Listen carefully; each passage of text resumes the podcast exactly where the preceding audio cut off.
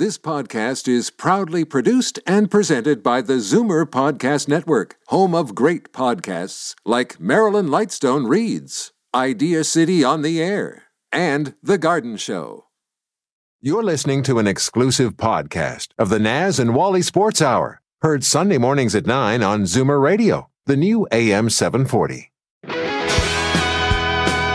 From hockey to wrestling, football to golf, no sport left unturned.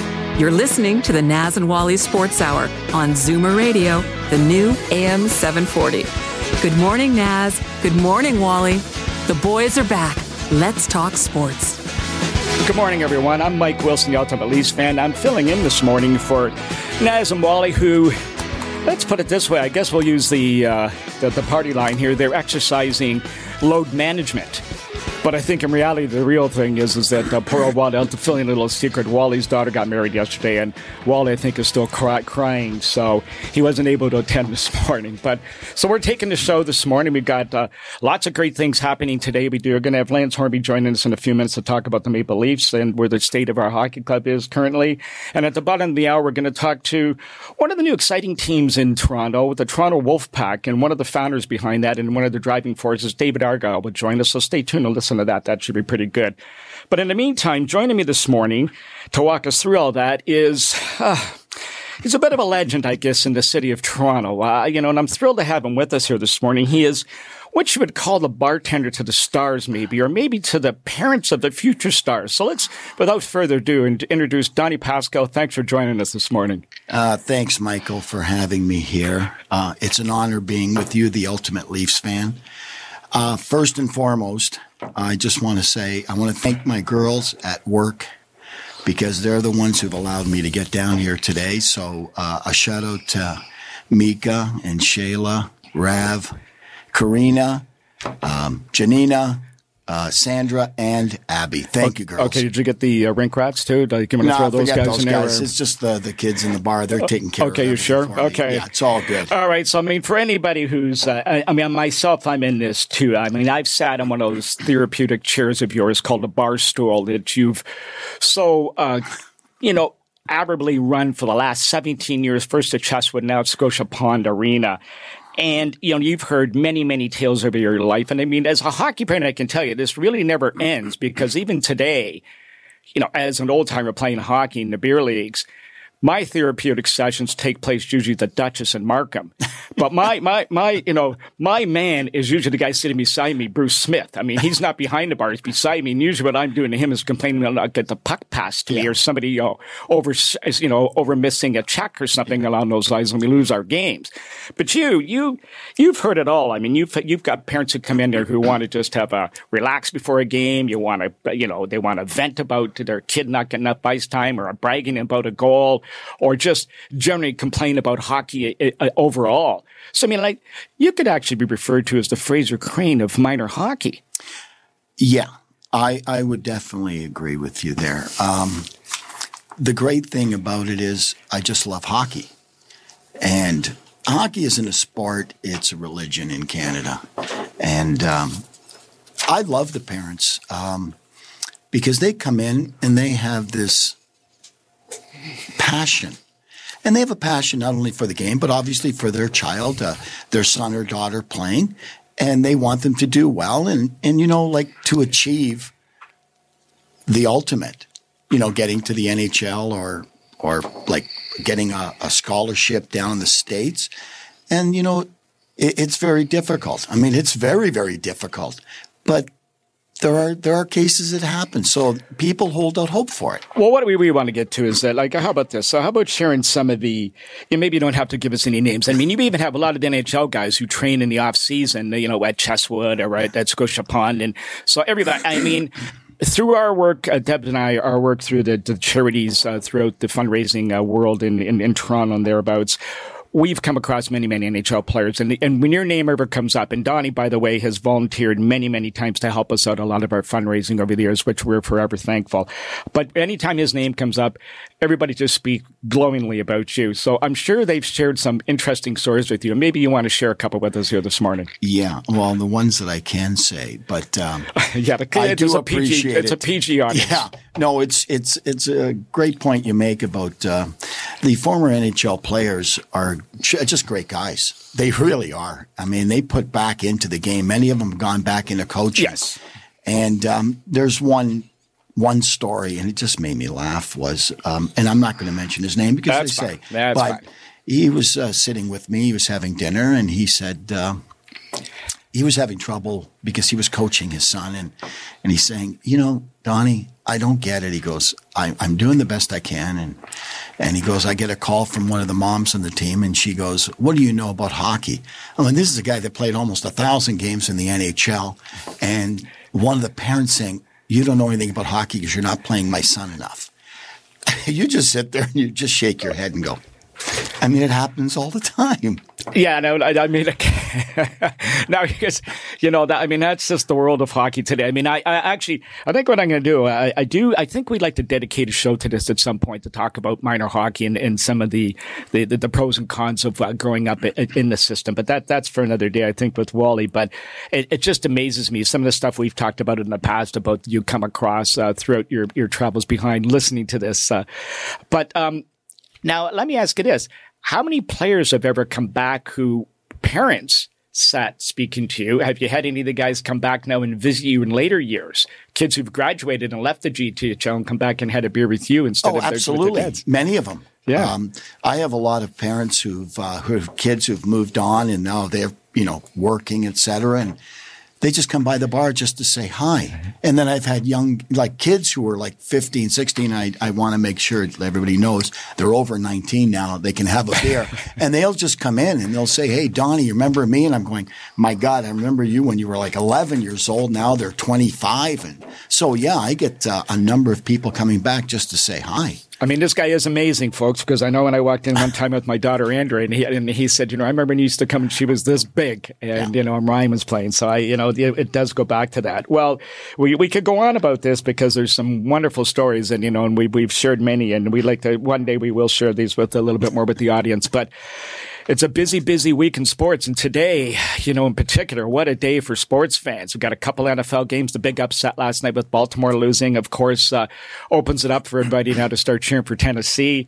Uh, a couple big games today. You got the Raptors at six o'clock. Of course, our guys are playing tonight at 7 o'clock. Tomorrow night, you get the national championship game between LSU and Clemson and, and in college football, of course. But let's talk about what everybody really wants to talk about in this city most of the time, and that would be our Toronto Maple Leafs. What do you think of the state of the club these days, Donnie? Oh, well, they're much better off in the last 20 games under Sheldon Keefe, no question about it.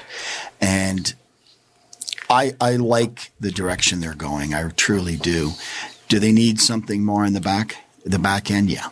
I mean, we all know that, but it's tough right now with uh, they're right up against the cap. Uh, but I do like what I see and what we were saying off there. There's a plan. There really is a plan with this team, and uh, it's evolving. And uh, I, I, respect uh, Shanahan and Dubas and uh, Sheldon Keefe very much, and I I know they're going to do the do the right thing for this team.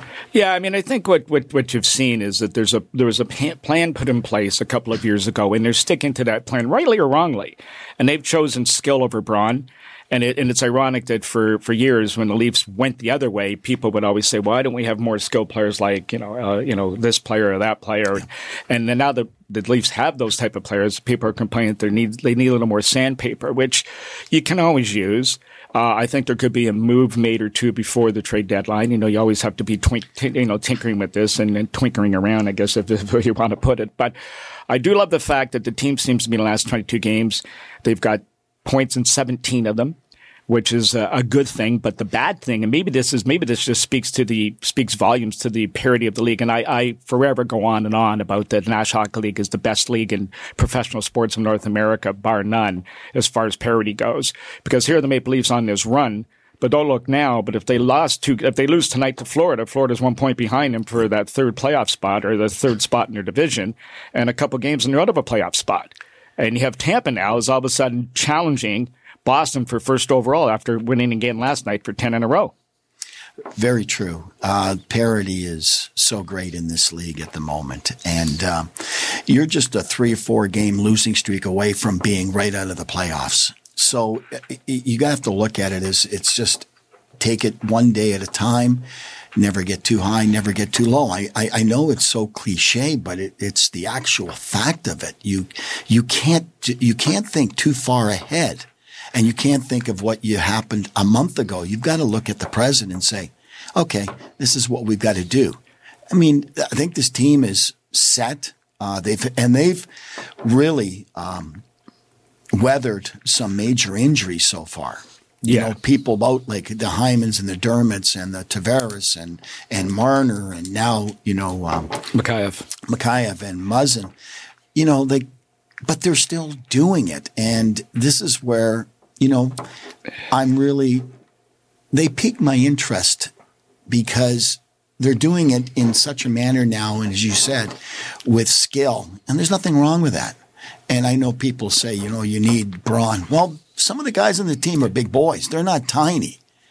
And, you know, like you can get a, like Auston Matthews, six four, Like he's a big boy. Yeah, I mean, it's a, it's an easy thing to say to, to, to, you need sandpaper in your lineup, and uh, and I hate that term by the way, but so you know I. you need sandpaper in your lineup to, to to make yourself effective. But if you get the puck all the time, what's the difference? Yeah.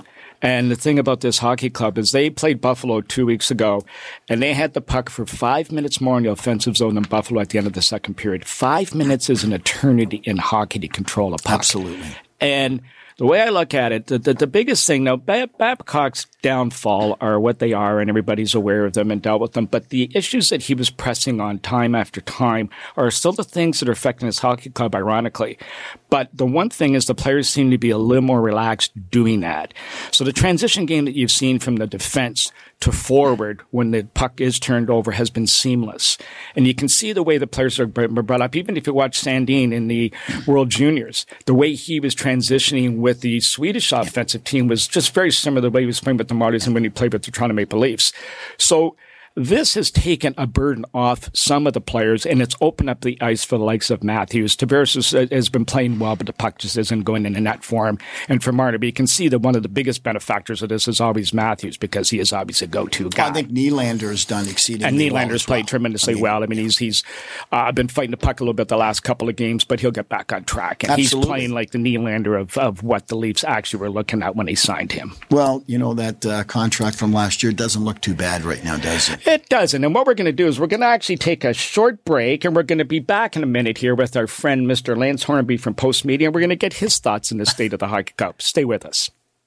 It was a rainy day when Pizzaville decided to stone bake our pizzas the traditional way. That was over 50 years ago. Since then, the big pizza conglomerate started cooking their pizzas on conveyor belts, like you see at the airport. Now you can choose authentic Italian stone baked pizza or pizza you could mistake for luggage. Pizzaville Stone Baked Pizza. Fiercely Canadian. Authentically Italian. Are you real ready? If you're a real estate agent, we can help you sell more homes. A business owner, we'll help show it off to the community at large. And if you're a homeowner, we'll supply accurate floor plans for every room in your home. Because selling property is all in the details. Real Tours Media, creators of 3D virtual tours, walkthrough video, HDR photography, logos, and brands. Check out the one stop shop for successful real estate agents. RealToursMedia.ca. With a little training, anyone can learn the security business while on duty at your home or company. It's unfortunate, but a lot of security companies are just not experienced enough to handle the complex dynamics of tactical security. And that little bit of training and experience can end up costing you a lot more than you bargained for. Peace of mind, trust, and honor is the foundation on which the Regal Security reputation is built. They're driven, they're respected, and they're unrivaled. They're everyday superheroes. Visit them online at regalsecurity.ca and find out how much they know, not how much they can learn. To become a champion in business, it takes coaching, training, and bench strength. And every team needs a skilled player like KPMG Enterprise for private companies. KPMG Enterprise helps entrepreneurs and family businesses grow, strengthen, and transition by offering a full suite of services, including audit, accounting, tax, and advisory. Your business doesn't stand still. It evolves. Team up with a winner. Visit kpmg.ca slash enterprise. Let's do this. There's an old saying entrepreneurship doesn't build character, it reveals character. Entrepreneurs learn to trust a person by trusting people. The law firm Rigabon Carly understands this. They know all about entrepreneurs because they work for them every day. They've earned their trust. They know that when it comes to meeting the legal and business needs of entrepreneurs, good enough is not enough. Rigabon Carly, the intelligent choice. This is Daryl Sittler for Alta Infiniti in Vaughan. I've worked with some pretty great teams over the years, and the staff at Alta ranks among the very best. Expert sales, superior service, and the largest selection of Infiniti cars and SUVs in Canada, and the most competitive pricing anywhere. It's no wonder that Alta has been an all-star performer for well over a decade. Visit altainfinitywoodbridge.com or better yet, drop by the number 7 Auto Mall at the corner of Martin Grove and Highway 7. Experience the difference that makes Alta Infiniti the captain's choice. From face-offs to playoffs, field goals to own goals, you're listening to the Naz and Wally Sports Hour on Zoomer Radio. And we're back. Uh, it's Mike Wilson, the Ultimate Leaf fan. Joining me this morning in studio is Don Patskou, right from live from Liberty Village, and we're coming to you with uh, lots and lots and lots to talk about today. And uh, next up on the line is uh, a, friend of the show, is a good friend of mine. Uh, he's uh, going to be helping me with uh, my current edition of second book we're going to be doing together uh, about my travels on the road last year following the Maple Leafs. Um, of course, referring to Mr. Lance Hornby from the Toronto Sun Postmedia. Morning, Lance. Gentlemen, how are you doing today? Hey, Doing Lance. great. Now, listen, I would be remiss if I didn't address or, or highlight a milestone reached this week by our, our Mr. Hornby. And you're maybe not aware of this, Donnie. Now, in the Winthrop Ball Hockey League, there was a, a moment this week when Lance scored a goal, and that was his goal. He scored now a goal in seven decades. This is Gordie Howe's status. Oh my God. And let me tell you, like Lance, did they halt the game to present you with the puck at the ball? No, actually, they were quite annoyed that I would uh, that I went fishing into the net to pull the ball out because in this particular uh, game we play, it's continuous. There's not a face-off, so they, were pretty angry when I did it. And I should stress, first of all, that I, I haven't scored one goal in you know seven different decades. I, I have scored more than one, so uh, you know it, it was a, sort of a personal thing. Uh, going back to the 60s, I'm sure a lot of us uh, in our vintage remember uh, scoring on those flimsy red nets that uh, you know your uh, your your dad put together with the uh, with the mesh. Uh, for me, it was out in the laneway in Rose Heath uh, Avenue. I remember the big kids let us play, and I. I scored a goal uh, sometime around uh, in the late '60s, and I remembered uh, as time went on, it would be neat to say, like Gordie Howe did, that uh, you played in uh, whatever uh, you know he played in seven or eight decades, I guess. But uh, pretty neat for me. Thank you for bringing that up. And uh, Well, what I I'm sure, remember, uh, Lance, what I I- remember I'm sure is the Hall of Fame's going to come for that ball. well. Well, what I was just going to say, did you take your stick and gloves the other day? Was Phil Pritchard standing there by the sideboards when you scored? If he did, he was making he was not making himself known. So uh, that was that was interesting. But uh, yeah, actually, I'm looking at the ball uh, right now. It's got the tape and the signatures of my. My teammates on it, so that, that that's pretty neat. I think we should all be uh, that fortunate to have uh, to have good health and be able to play uh, play as late uh, into your career as that. I just want to say the one thing I remember about playing ball hockey was car, Yes, Car. true. car, Oh, God, and you're yeah. lifting those nets and moving to the side, and the car's going by.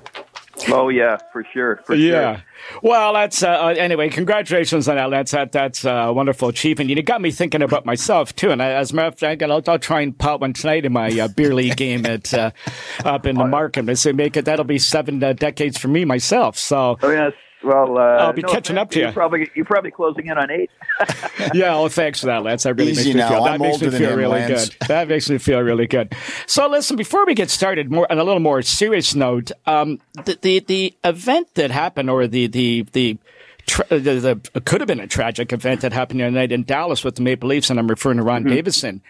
It, uh, in all years, and the Leafs forfeiting the game. I know people or the listeners aren't aware, but he had a seizure before the game, and, and what happened was the Leafs were so distraught and upset about what happened, they actually canceled the game and forfeited it, and then I actually lost the game one nothing. Uh, I, I, mean, I remember a, a, an experience when the Leafs were announcing the 25 players of all time, and Art Jackson collapsed yes. on the bench and passed, and yet they delayed the game 45 minutes and played. But I, in all your years of covering hockey, have you ever seen anything along those lines?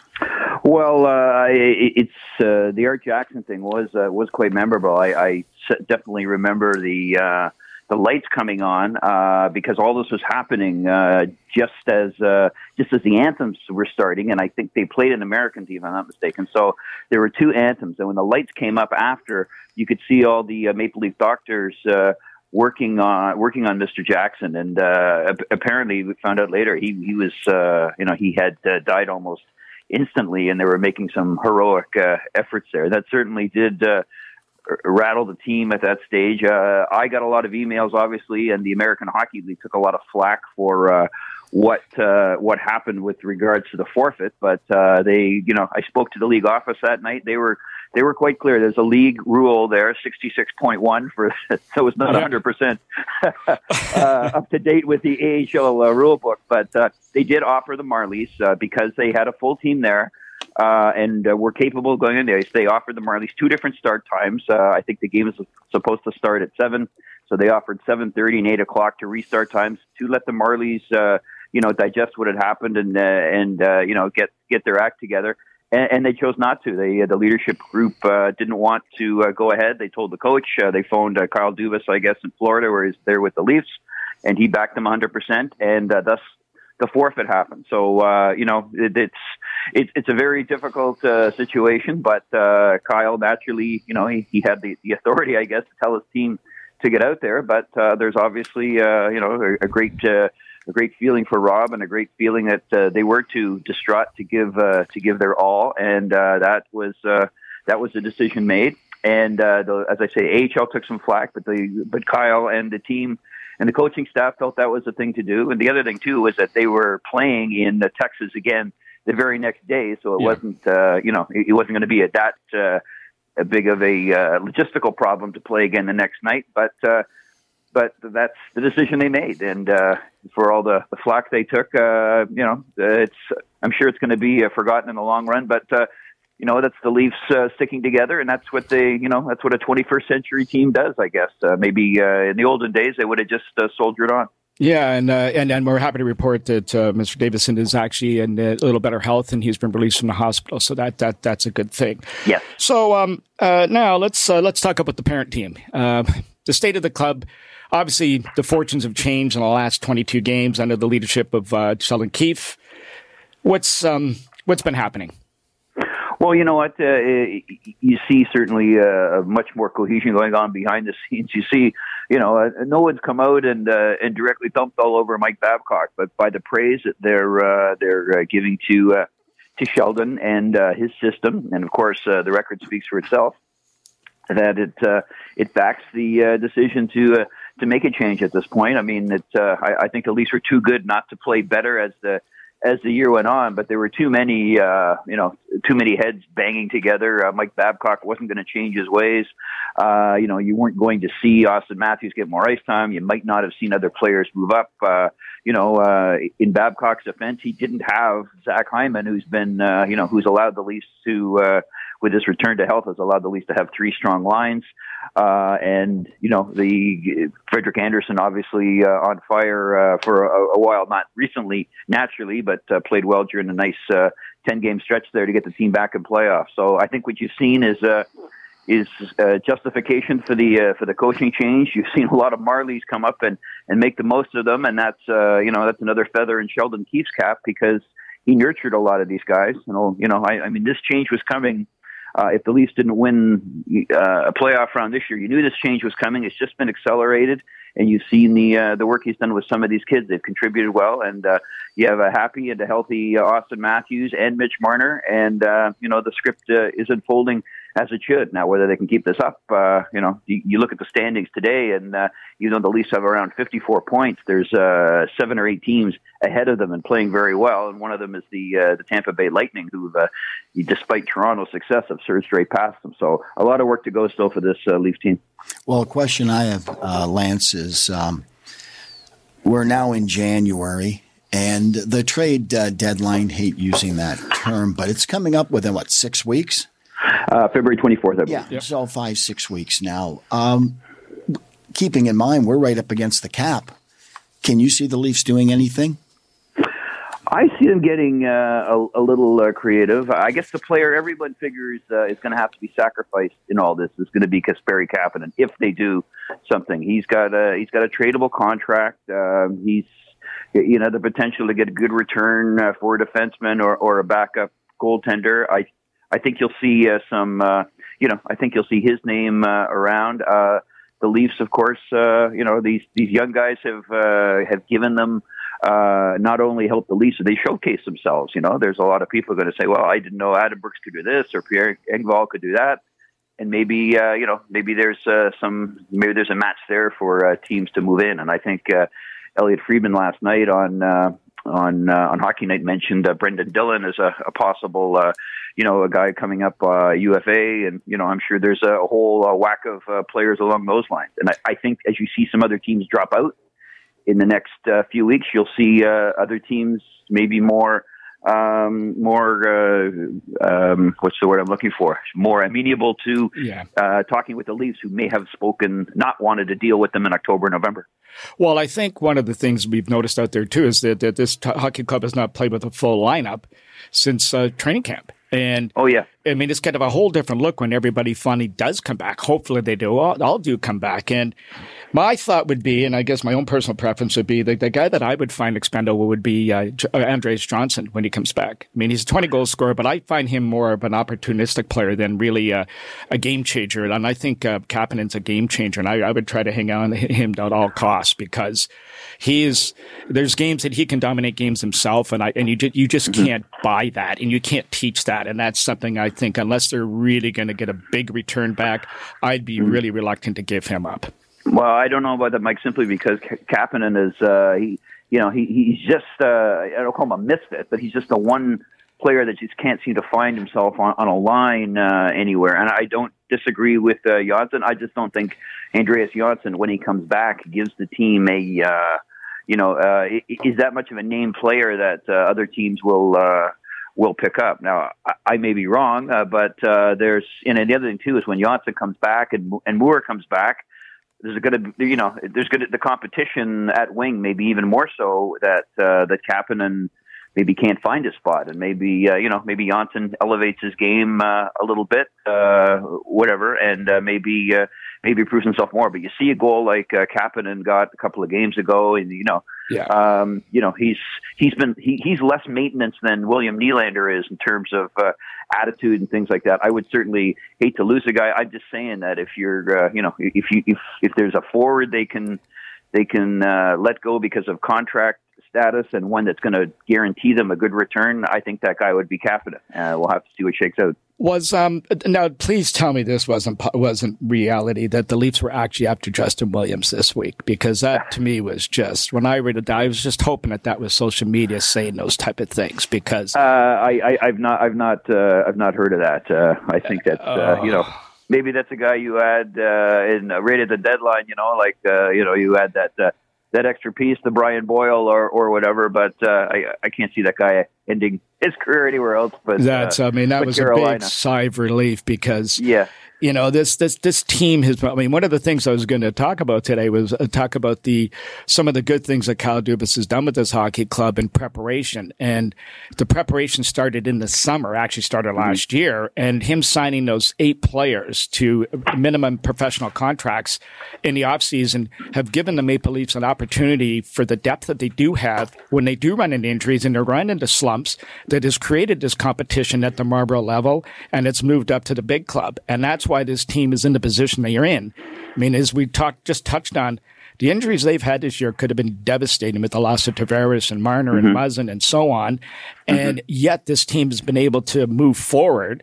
They're still not out of the clear and they haven't been able to separate themselves from the pack just yet, like Tampa looks like they're starting to do. And it looks like the hockey gods are praying down upon us again with Tampa looking like they're moving to that top spot. And guess who's slipping in the second place right in front of us? So uh, here we go again, Lance.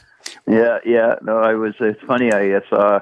I was coming home from uh, the last road trip, and uh, there's a JetBlue plane there, and I guess JetBlue has some sponsorship with the Bruins because it was all decked out in uh, in Boston colors, and that that was right after the Leafs won their whatever you know third or fourth in a row, and it was just uh, like you say, it was kind of a it was kind of a vision. But uh, anyway, at least we know all the good bars in Boston to go to if that happens.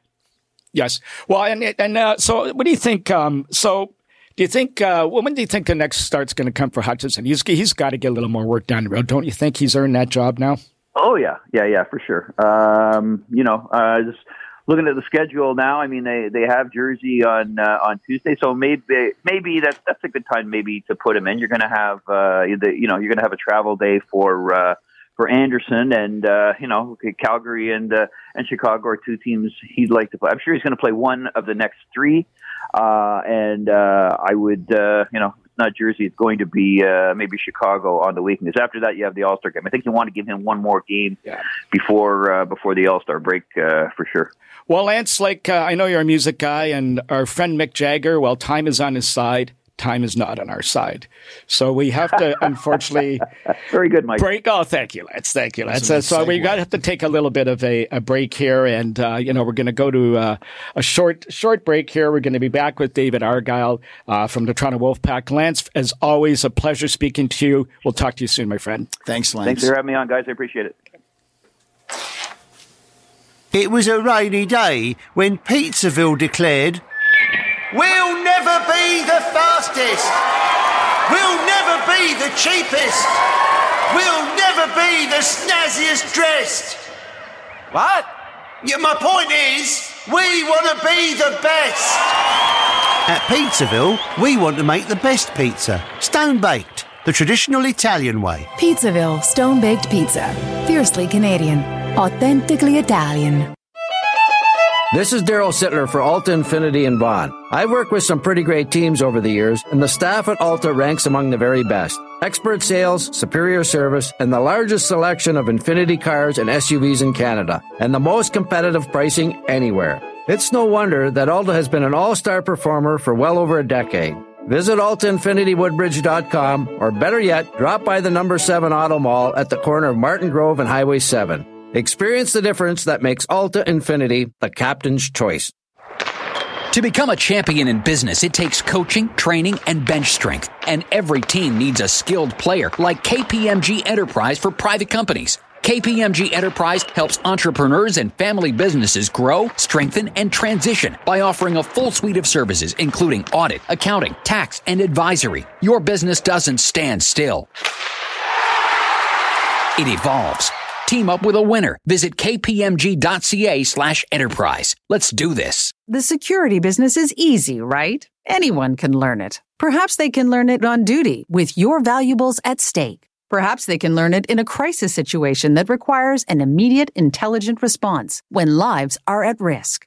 After all, what harm can a few mistakes make? Plenty. When it comes to security for your business or office, an experienced partner like Regal Security makes sense. Security is what they do. Peace of mind is what they provide. Visit them online at regalsecurity.ca and find out how much they know, not how much they can learn. Are you real ready? If you're a real estate agent, we can help you sell more homes. A business owner, we'll help show it off to the community at large. And if you're a homeowner, we'll supply accurate floor plans for every room in your home because selling property is all in the details. Real Tours Media, creators of 3D virtual tours, walkthrough video, HDR photography, logos, and brands. Check out the one stop shop for successful real estate agents. RealToursMedia.ca. There's an old saying entrepreneurship doesn't build character, it reveals character. Entrepreneurs learn to trust a person by trusting people. The law firm Rigabon Carly understands this. They know all about entrepreneurs because they work for them Every day, they've earned their trust. They know that when it comes to meeting the legal and business needs of entrepreneurs, good enough is not enough. Rigabon Carly, the intelligent choice. Opinions expressed on the Naz and Wally Sports Hour are those of Naz and Wally and their guests. You name it, they'll argue about it. No sport left unturned. The boys are back. The Naz and Wally Sports Hour on Zoomer Radio. You're back. I'm Mike Wilson, the Ultimate Leafs fan, your host this morning, joining me with uh, Donnie Patskou, of course, in the Liberty Village studios. Uh, our next guest is an interesting uh, fella. The uh, you know, Donnie, I know we spoke off uh, camera or off uh, off camera and air, and what you'd never played rugby in high school. No, but you played lacrosse. I played lacrosse. I grew up in Scarborough, and high school rugby was a big, big sport. And you know, it's one of those sports that if you know if you wanted to play it, there were some leagues to play afterwards. But it's it's always had this sort of underground following here in Canada, if I can to, to use just a word. And uh, you know, the emergence of the Toronto Wolfpack has taken the city a little bit by storm. Uh, big following. Uh, the team has had a lot of success. Uh, they've just won again another championship, and you know they are now the first transatlantic team to play in the English Professional League, the first team in North America. Uh, they've made a big signing in the offseason, and joining us this morning here is one of the guys behind the drive or the driving force behind this, and the guy who's responsible for a lot of this, David Argyle. Good morning, David. Morning, Mike. Morning, Johnny. How are you? Uh, doing good here this morning. Doing well, thank you. So tell us, uh, I mean, you've got some exciting news here moving into the Super League, and, and just maybe want to uh, share with our listeners what the significance of that really means. Firstly, I'd like to I'd like to thank you for saying that I'm a young fella. you, you, put me in a, in a very uh, buoyant mood already. Well, compared compared to me and Donnie, you you are young. Okay. Well, it's, really exciting uh, moving up to Super League. It's actually a European Super League, so we play in um, our away games in England and France. So it's the, the top tier rugby in, in the Northern Hemisphere uh, at a club level. Um, so it's it's uh, will really create a lot more, um, I think, eyeballs on the Wolfpack, uh, both uh, not just in, in Canada but around the world, and, and, that ties back into what you were saying with our off-season signing with uh, Sonny Bill Williams, who's you know a true you know, Gretzky-esque uh, level of player, but in rugby. Well, maybe get a little bit more of his background. He played for the All Blacks in New Zealand, which is the, the, the team is the, you know, it's like the Toronto, it's one of the most iconic franchises in, in sports. Uh, yeah, so so he is um, you know a, a multi uh, talented athlete in, across a lot of disciplines. He's played rugby sevens uh, for New Zealand, rugby for the All Blacks, which is um, 15s, uh, and also for the uh, 13 side, as well as being a professional boxer. So he's, he's a very talented athlete, um, very focused. Uh, he's 34 this year, uh, but uh, listening to our coach Brian McDermott, he's saying you know, he looks like he's he's 24. He's in top shape, really going to make a difference for this club. He's not just uh, spending the last two years, you know, of his career here just to collect a paycheck.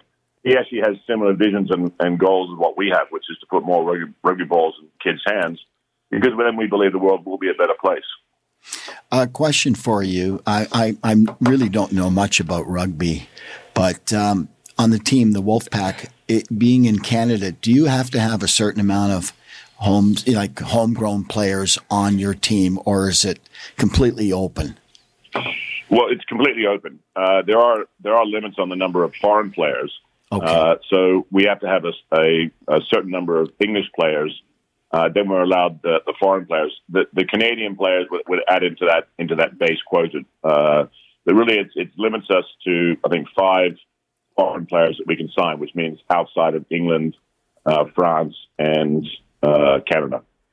Now, now, are there any Canadian players uh, on your uh, you know in, on, on your radar that looking like it could step and play in this league? Uh, there are a few um, um, guys who play for the Canadians uh, national team, which uh, you know at, at, the 15s level, which we're very interested in. But you know, it's it takes it takes time to convert them over into the skill sets. So, so just, you know, it'll take it'll take uh, you know two, three, four years before I think we have any Canadian signings. So just so people can get an idea how competitive this league really is, what, what are the steps for a player? Like for, for a player to actually get to this level, how many, like, what is the process? I know that, you know, as a player plays, as a hockey player, and we can all relate to this as Canadians, where you start out playing minor hockey and you play in the O, you may play college, then you got to play in the minor leagues, and then you maybe make the pros. What, what is, walk us through the, what, what uh, ends up a player ending up with the Toronto Wolfpack? Well, it's, it's similar to hockey in that um, if you're a, a, kid that has the ambition and and uh, uh, and the drive, you, will get picked up by a club academy. So you know that's really a developmental squad, and you'll actually go to school and learn how to play rugby all at the same time. And and then from there, once you and that really starts at the age of fourteen uh, to be picked up in an, into an academy. And you can be in an academy for for three four years before you go pro. Before that, you have to really start picking a ball up, you know, when you're, you know, six or seven uh, years of age, picking up the skill sets all at club level. And typically people play in the club that, that in the area that they live in. So, okay. So for you guys now, now, I mean, what, what are you going to do uh, with Sonny Bill Williams. Is he going to be made available to the, the general public? Are you, or as far as I guess, better way to put it is for the grassroots level to help grow this game in Canada. I mean, I assume you're going to use them that way. And do you foresee the Wolfpack taking a little more interest in the grassroots of growing this game in Canada? Absolutely. So you know, we, we have a good relationship with the rugby clubs in uh, Toronto. And this, this year, we're going to step out into the broader Ontario market. So I'm very interested with what um, the rugby club in Perth, uh, Ontario, is doing. That they've built a, a, wonderful facility there, which is opening up, uh, which is really like a, a, pocket of rugby excellence. Same in Barrie, and the same at, in Niagara, uh, Ridley College. So those are our three big pushes um, outside of Toronto, uh, but within Ontario for this year, uh, as well as working with the local rugby clubs. Uh, and you know we've got a tremendous amount of support there, and and they're all excited, of course, to have you know, someone of Sonny Bill Williams, um, you know, standard come and work with work with their juniors. Uh, it'll also be helpful for those clubs on fundraising. So just the mere fact that Sonny Bill is out there into their clubs, you know, they can use that as a way to, to raise some more money for the further development of rugby in, in Ontario. Well, with the advent of uh, the Toronto Raptors 25 years ago and the growth of basketball within Canada in those last 25 years, the recent success of the Wolfpack winning the championships the last several years. Have you seen just like morphing into it now with younger kids starting to get more and more involved in rugby at the grassroots level? Well, I think I think it's it's, it's the aspiration and the outcome. So I think rugby is, is a great game, just like hockey. Um, I think it, it, it has a, a lot, there's a lot of similarities between the two games. You know, rugby is is is hockey on grass and vice versa. You know, and so you know, that what it teaches people is is teamwork, integrity, hard work, uh, loyalty, and so what we see is is that you have to give kids an opportunity to play professionally, and I think this is the key to keep people in the game longer. Not everyone wants to play football or basketball. Uh, not everyone has the time and the money to to to learn how to play hockey at, at a competitive level. Rugby is is really accessible and affordable and it's a lot of fun. And you can play competitively, you can play mixed rugby, you can play touch, and you can play full contact rugby. So there's a lot of different ways to do it. But the most important is to create, you know, that that halo effect. And and you saw what David Beckham did when he went to the Galaxy. He helped to legitimize uh, MLS in North America, and I believe that a Sonny Bill Williams signing, and we have some other other great talent on our on our radar as well, um, will help to actually give people a, a, a feeling that you know what, if I stick with this, there is a professional outcome for me. And I think that's a key to actually keeping people in the game longer who want to play competitively. Now, if we start talking about the, um, the, the progress of women's rugby in Canada, phenomenal. I think they're they're undersung, you know, heroes. You know what the women have done at the sevens and at the 15 levels and the 13 levels, just fantastic. You know, the women's Can- um, Canadian rugby squads really, really powerful, and, and they don't really get talked about it, you know, as much as I think they should. Well, uh, David, one other thing here. Now, you know, I'm going to put you on the spot a little bit, but I know you probably have the answer for it because, you know, you guys have done a phenomenal job of promoting this team, bringing it over. And I'll be, you know, quite frank, when we first thought heard this a couple years ago when you guys were coming, thinking, how in the heck are they ever going to get rugby? These guys going back across the ocean, and I mean, I guess I got two questions. There's one, how the players are responding to this, and number two once the novelty of this wears off, and, we see it in all sports because, you know, I know you fight this yourself and you realize living in this city that, that it's a hockey first town, Toronto Maple Leaf town first. And even the Raptors have had a little bit of a setback as far as, even though they're still very popular, but we've seen with The Rock, we've seen with TFC, the Argos are another story altogether, that these teams, they come into this euphoria. And then once it fades a little bit, the, the interest seems to wane somewhat. What now you can use that moving forward. I'm sure you've thought about it, but what are you going to do to keep it fresh and keep everybody very excited about this sport?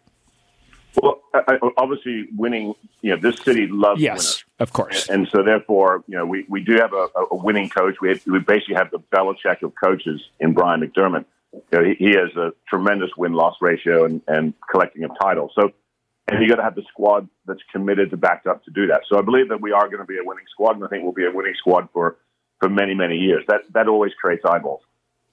Fantastic. I think what we, what, what we are trying to do is we're trying to, um, you know, we look at ourselves as as a way to also bridge into other sports, other activities, and and other uh, groups who really enjoy you know coming together. I think our game day experience, you know, is is one of the best, if not the best in Toronto. And well, walk us walk us through that. What what happens on game day if you go to if I uh, you got to pretend you're speaking to an audience who has never been to a game and they want to go to a game. What like what do they experience when they walk into the park? Well, of course, you know uh, Lamport's in Liberty Village. Yep. So it's it's great. Sort of just the, the the build up getting to the game. There are pubs and restaurants there, so you sort of have you get sort of the the the, the pre game experience. And what we do is on the east side of Lamport, we always have activations outside and we'd like to make it community based, and and it's a lot of fun. So the little things for, for people to do, and you can already, you know, we've got obviously some some very you know vocal and very passionate fan groups that sort of you know march from you know downtown uh, Liberty Village to Lamport. But when they get in the stadium, it's a very rough and ready stadium. When I first saw it, I thought, oh my goodness, we're going to have to you know really change the stadium. But the stadium like roughness actually matches the gladiatorial nature of the game. And, and so what we have is a beer garden at the north end, and it's craft beer. And it's really important for us that we also support local businesses. So, you know, we have, you know, uh, eight craft beers, and we rotate the craft brewers um, through the beer garden through the season. And that opens up, you know, two hours before the game. And most importantly, it stays open two hours afterwards. And then what happens after the game, of course, we put a DJ, live music in there, and we'll have 2,000 people there for a couple hours afterwards. And so people actually feel that community. Now, the reason why it actually is kind of unique is that we don't have any um, pre-assigned seats at Lamport. It's just concrete bleachers. Now, what happens is people can sit anywhere. And because people can sit anywhere, what happens is, is you start speaking to the person in front of you, the person behind you. And over the last three seasons, we've seen these little pods of, of new friends because they all sit in the same place time in, time out. And when they bring new friends, there's always room for them. Unlike when you have assigned seating, you have to, you know, like work out how do you get a seat next to, uh, you know, where you already are. Now, the halftime show is fantastic. We love quirky. I took the inspiration from the halftime show, and our team has done an excellent job in um, in executing on it. From The Rock, I don't like overproduced halftime shows. So we have community groups out there. We do races. We invite people, you know, in the stadium onto the onto the uh, onto the pitch. It is a lot, a lot of fun. And so, you know, I really enjoy enjoy that. And so, you know, what we what we have is we create this sort of community out there. Now, our game day attendance uh, in seasons uh, two and three were larger than the numbers that go through the the gate, you know, for the Argos, you know, for a season. So we've already generated this this really strong ecosystem of of passionate supporters and fans who who absolutely love it. Now, at the end of the game, players from both sides walk around and meet the fans. So there's complete access. And, you know, the players then go into the beer garden after the game. They have a few drinks with each other, which is, you know, part of the rugby culture. But they meet the fans and they, and they love it. And on both sides, it's a great way for engagement. So you know, it's, it's this, you know, complete family feeling. And you have the same in hockey. You know, the hockey fans, you know, it's hard for the hockey fans to actually get access to the professional players. In our case, we give them that access, and the and the players love it.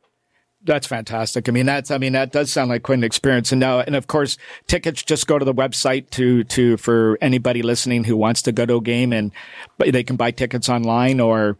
Great. We, we have season ticket passes, and and uh, you know we have multi game you know passes, and as well as individual passes. Now we were really lucky for our not lucky. It was it was a great build up for our last game on 2019 season. We got 12,400 people into that stadium. It was so much fun. And of course, winning was better, but it was just so much fun. Winning's always good. Stayed around forever. It was a lot, a lot of fun. Well, I'm looking at the stadium right now, right next to us through the window here of the studio. So uh, I'm going to plan on going to a game this year. So I'm going to come down and have a look at you guys and take you up on this hospitality. Well. I think it's uh, a wonderful experience. Uh, we wish you continued success, David. Um, we'd love to have you back again and keep give us updates on how this uh, how the club's going throughout the season. I believe you got an exhibition game coming up in the next couple of weeks, and then the season gets underway in April. Well, our first game is on in, we have an exhibition match on the 19th of of, uh, of Feb, 19th of January um, in in the UK. But our first game is actually the 2nd of February at the famous um, Headingley Ground in Leeds. Uh, and w- that'll be sold out, so there'll be 17,000. So we, we, we play our first home match here in mid-April. In April, that's so fantastic. because of the weather, we, we, we front load the season with our, our away games in the UK. And then we get a, a, a better stretch of home games in the middle and the end of the season uh, in Toronto. Well, that's fantastic. Well, thank you very much for joining us this morning, David. And again, as we said before, we wish you continued success, and we're going to talk to you shortly. Thanks, Mike. Thanks, Johnny, and thanks, listeners. Okay. Thank you very much, David. Well, that's, that sounds uh, pretty. Uh, that sounds pretty good. I mean, that, that's that's the way to go to a game. I mean, uh, as soon as you got you have well, sports and beer, event. there's no question. Sports and beer, they can't go wrong. It's Absolutely. Speaking of that, well, speaking of which, and uh, you come from that field yourself. Yeah. Well, it's like I, I, tease curlers all the time because a lot of my friends curl, and I tell them, you know, the thing is, if you there's how many curlers in Ontario? Like there, there five hundred thousand maybe. Yeah. And if you took drinking out of curling, there'd be what fifty. Not even that. Yeah, I think that. Well, that well, the people have to work the rinks; they got to yeah. be there. So that's what I think it might heave. So, anyway, we've got um, uh, a few minutes left here. Anything you'd like to discuss on the up and football? Who do you like today in the football games? Uh, oh, wow. Well, I like KC and I like Seattle. That's KC and Seattle. Well, I think KC got a wake up call last night with what happened to Baltimore. Yeah. So they're going to come out a blazing, I would say, today because they're probably now the favorite from this side, the AFC side, to go through. And of course, tonight our all Maple Leafs are going at it again. What do you think? Well, it's going to be tough, no question. But I like our chances. I I predict the Leaf victory tonight. I'm going to say four two. Okay, that's what I'm saying. Well, four two. That's always that. That's that. That's the common score. Three two with an empty net goal to make it four two. So well, there's your. Well, I have to ask you, how's everything with you, and how's your book coming along? Well, actually, t- thanks for asking that. the The book is uh, coming along uh, great. It's in with the publisher. Uh, eh, for those listening who aren't aware, I followed all 89 games of the Maple Leafs last year and actually went to the opener this year, so made it 90 in a row. And I documented along the way. What I did was I kept track of uh, all, all, the games, but I also kept track was more about experiencing the fans and the fans of why this hockey club, the Toronto Maple Leafs, have this passionate following on a worldwide basis. I mean, it's an iconic franchise. And everywhere I went, there was Maple Leaf fans and people were coming out of everywhere to come and meet me and share their experiences with me. I had people laughing, telling me stories. They were crying, telling me stories. They were doing both. I experienced five year olds going to their first games, 50 year olds going to their first games. I met a couple women from Australia who became hockey fans just watching Australian hockey and end up picking it up at, at, a higher level and coming to Toronto to see the Leafs play. I found English people that that followed the game and wanted to come to Toronto and follow a game and followed me online. So the book is is due to be out in the next couple of months. Uh, we do have uh, we've been doing some exciting things online. I do have a new page now uh, called the Ultimate Leafs Fan. I'll be writing a bi-monthly report on different variations of uh, hockey, what's happening with the Maple Leafs or what's happening in hockey or just generalized comments. Uh, you follow us on Instagram under the Ultimate Leafs fan. I, I try to put out tweets every day uh, pertaining to historical facts going with the Maple Leafs. But the book, I'm very excited. I'm doing it. It's a, it's my second book. A l- long way for a kid from Scarborough to uh, be writing two books, but I got some great help with uh, the likes of Lance Hornby and, and your cousin helped me a lot on the Oh, first Paul. one. And I'm picking his brain on this one also, but I'm really excited about this book to share it with uh, the fan base. And people, I hope, will take this as kind of a template to do the same thing that I did. Because believe me, folks, anybody can do this. Uh, I, I, had numerous kids come up to me throughout the year and ask me, how can you afford to do this? And I'd look at these guys and I'd say to them, you know, well, like I'm 64 years old. You're holy. you? You're in your 20s. So for the next 40 years, save $1,000 a year. That's 100 bucks a month. And then you can do it. But you would meet people that were, that would go to certain arenas. They wanted to go, uh, uh, the, a real popular venture would be to go to every arena the Maple Leafs played in and see the Leafs play in that rink. And I met hundreds of people who did that. But you'd see people traveling in groups and packs.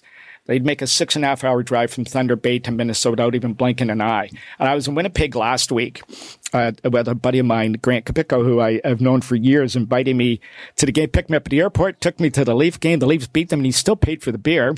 he paid for dinner.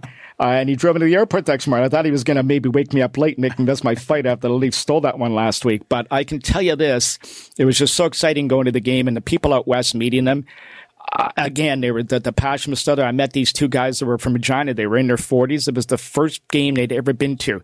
And I spoke to these guys last week in Winnipeg. I met another family from Thunder Bay that not only went from Thunder Bay to Minnesota, but then made the seven hour drive to Winnipeg to catch that game a couple nights later because they'd played Minnesota on the Tuesday night and Winnipeg on the Thursday. So, I mean, it's just phenomenal what you see people uh, like as far as going. You can tell I get pretty excited about it. So I love it. It's, it's all in the book. And, uh, you know, hopefully, uh, when it comes out, I'll be out speaking. I'm, I'm out in the speaking uh, tour, hopefully, to talk about it. And, you know, hopefully well, it goes look well. forward to, uh, I got your first book, so I'm going to get your second one. Yes. And of course, now, and, and just as a, a further wrap, uh, I think that, um, anything big things planned coming up at uh, Scotiabank? Uh, Baycrest, you want to give a oh, shout Baycrest out to that? is coming up in May, and Hockey Helps the Homeless in April.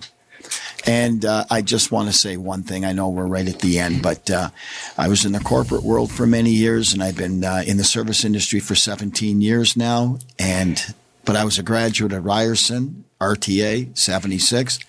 Thank you, Michael. It took me 44 years, but I made it finally. Well, you're here. You're on the air. You're a star. 44 years. I, That's I all think the took. phone's ringing over. I think I think that I think it's does that say TSN and Sportsnet? Yeah, Yeah. Oh, it is. I'll have to answer that one Say for hi you. to Dregs for me. I will. Okay, thanks for joining us, folks. Thank we'll you. talk to you again. Thanks, guys. This podcast is proudly produced and presented by the Zoomer Podcast Network, home of great podcasts like Marilyn Lightstone Reads, Idea City on the Air, and The Garden Show.